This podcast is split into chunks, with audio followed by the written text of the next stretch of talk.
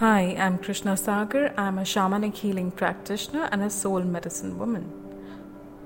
With this podcast, my intention is to introduce you to this magical world of spirits and divine beings. They're here to guide us and help us release any traumas on our path. So today, we will discuss what is shamanism.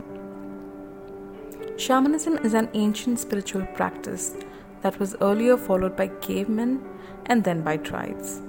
The elders of the tribe knew that everything that existed in the physical realm was manifested when the seed of intention was sowed in the spirit world.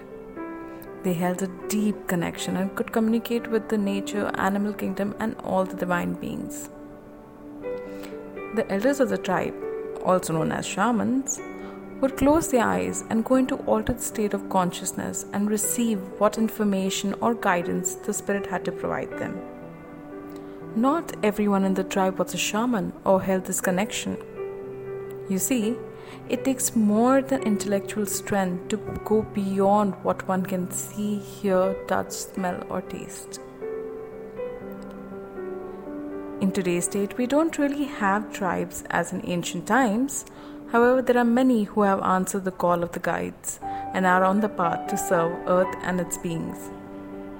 Shamanic healing is not just a modality. It's actually a way of life. I will be sharing more on shamanism and shamanic healing in my next podcast. If you have any questions that you would like me to answer on shamanism or shamanic healing, feel free to DM me on my Instagram at krishnasagar21. Thank you.